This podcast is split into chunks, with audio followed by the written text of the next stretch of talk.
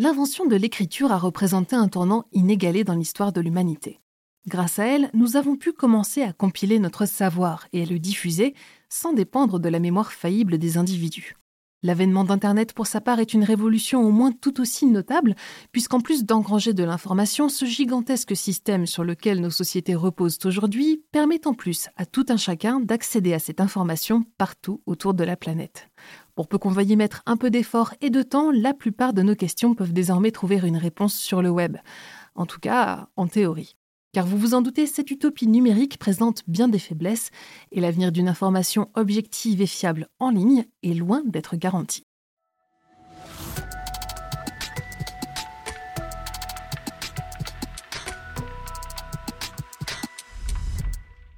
L'objectivité, ce n'est pas vraiment le fort des êtres humains il n'a pas fallu attendre la naissance d'Internet pour que nos bibliothèques s'emplissent de récits fragmentaires, de documents de propagande ou d'écrits d'opinion. Si la liberté d'expression reste bien sûr un principe fondamental dans toute démocratie, il convient tout de même de délimiter pensée et savoir, subjectif et objectif. Or, comme en témoignent bon nombre de livres d'histoire, de biographies ou de traités pseudo-scientifiques, la frontière est plus souvent difficile à retracer qu'on ne le voudrait. Et sans surprise, le web n'est pas immunisé contre ces failles. Dans une démocratie de l'information, tout le monde a, théoriquement, voix au chapitre. Chaque individu, avec ses croyances, ses convictions, ses connaissances et ses angles morts, peut contribuer à l'immense édifice numérique qui se construit depuis 40 ans. Cette libération a été vertueuse par bien des aspects. Elle a permis l'émergence de nouveaux dialogues, de nouvelles formes de savoir et de culture. Elle a donné une voix aux personnes oubliées ou censurées et offert à l'humanité l'opportunité d'écrire sa propre histoire. Mais elle a aussi permis la prolifération de mensonges, de manipulations et d'incitations à la haine. En l'absence de garde-fous, tout discours peut être présenté comme une information objective et se répandre à une vitesse phénoménale, boosté par des utilisateurs naïfs ou complices et des algorithmes visant à captiver votre attention coûte que coûte. La première menace qui plane sur Internet, c'est donc ces internautes. Alors petit conseil, pour ne pas contribuer à cette confusion collective, n'hésitez pas à bien vérifier l'authenticité d'une information avant de la publier ou de la relayer. Ou même tout simplement avant de la stocker dans votre cerveau. Et si vous partagez une opinion, ayez l'honnêteté de bien le signaler. Même avec ces pratiques en place, nous sommes encore loin d'être au bout de nos peines, car une nouvelle tempête bien plus imprévisible se dresse devant le web, l'intelligence artificielle. L'explosion des IA génératives l'année dernière l'a bien démontré. Nous sommes en train d'entrer dans une nouvelle ère où le vrai risque d'être de plus en plus difficile à démêler du faux. Deepfake audio et vidéo, génération d'images photoréalistes, chatbot qui hallucinent des informations plus ou moins vraisemblables, dénués de tout compas éthique ou même d'une véritable compréhension de la façon dont se structure le savoir, les IA brouillent toujours plus les limites du réel. Et tandis que les chercheurs continuent de peaufiner leurs algorithmes en leur donnant tous les outils pour mieux tromper notre perception, la législation sur le sujet est peine à suivre. De nombreux experts ont déjà tiré la sonnette d'alarme quant au risque de désinformation, volontaire ou non, mais également d'ingénierie sociale, c'est-à-dire de manipulation à des fins d'escroquerie.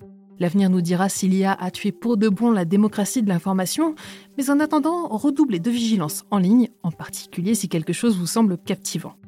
Si la désinformation présente déjà des risques conséquents lorsqu'elle est pratiquée de manière accidentelle ou à un niveau individuel, elle devient d'autant plus dangereuse lorsqu'elle s'inscrit dans un programme de propagande systématisé.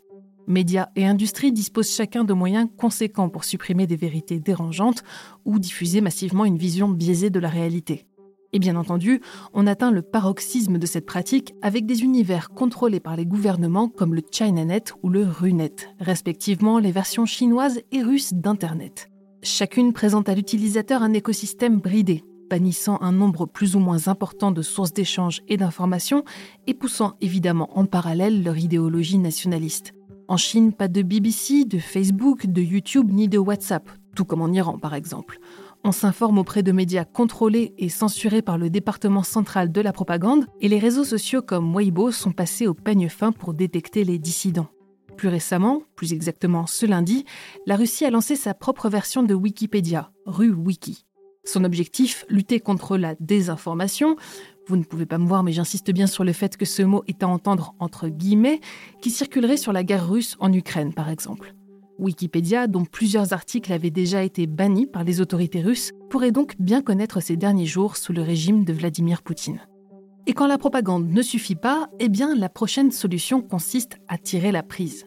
Je vous en parlais dans un épisode de Vitamine Tech paru en août 2022, que ce soit à l'approche des élections, suite à un coup d'État ou pour étouffer les aspirations révolutionnaires, un nombre croissant de gouvernements n'hésite plus à complètement couper l'accès à Internet à leurs citoyens. Ce début d'année, ce sont les habitants du Pakistan qui ont dû faire face à plusieurs perturbations sur le web, alors que le Premier ministre Imran Khan prépare le lancement de sa campagne électorale. Mais les coupures peuvent également être mises en œuvre par un agresseur extérieur, comme dans le cas de l'invasion en Ukraine ou plus récemment du conflit israélo-palestinien. Dans un monde régi par le numérique, prendre possession d'Internet semble être devenu l'arme la plus efficace pour paralyser un pays en un claquement de doigts. Enfin, la nature elle-même peut être à l'origine d'un blackout beaucoup moins contrôlé du web.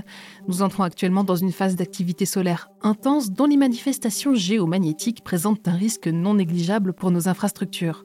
Je vous en parle dans un épisode paru en juin dernier sur Vitamine Tech.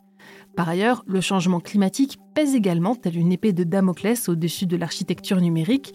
Pour en apprendre plus, je vous renvoie cette fois à l'épisode Internet menacé d'extinction par le changement climatique, disponible lui aussi sur Vitamine Tech. Terminons avec la dernière menace, celle-ci plus récente, ou du moins qui risque de s'intensifier en 2024, l'effondrement des cookies tiers. Vous avez sûrement déjà entendu parler de ces petits fichiers numériques destinés à collecter une partie de vos données personnelles et à suivre votre activité en ligne. C'est grâce à eux que les sites que vous visitez apprennent à mieux vous connaître et peuvent ainsi vous proposer des publicités alignées sur vos préférences. Des publicités avec lesquelles les sites se rémunèrent et peuvent ainsi vous proposer un contenu de qualité gratuitement.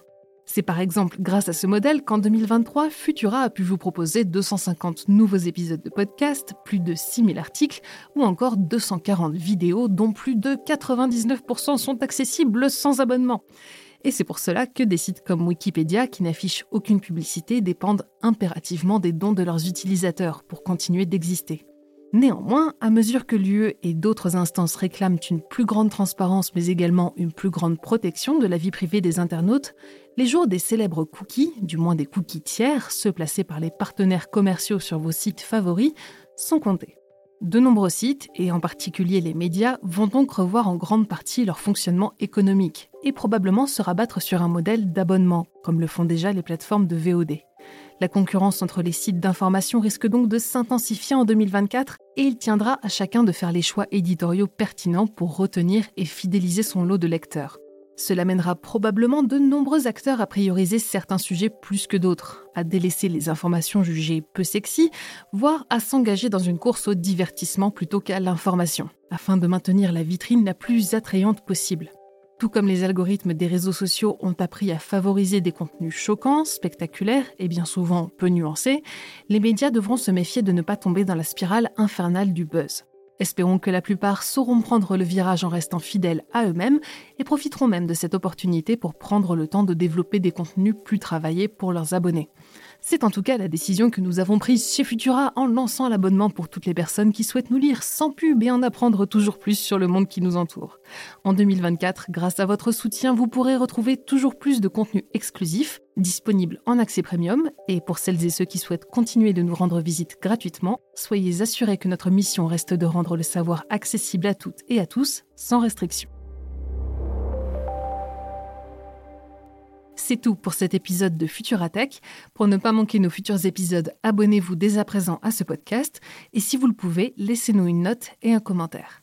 Cette semaine, je vous recommande notre dernier épisode de Bête de science dans lequel Gabi Fabresse vous parle de l'intelligence étonnante du cheval.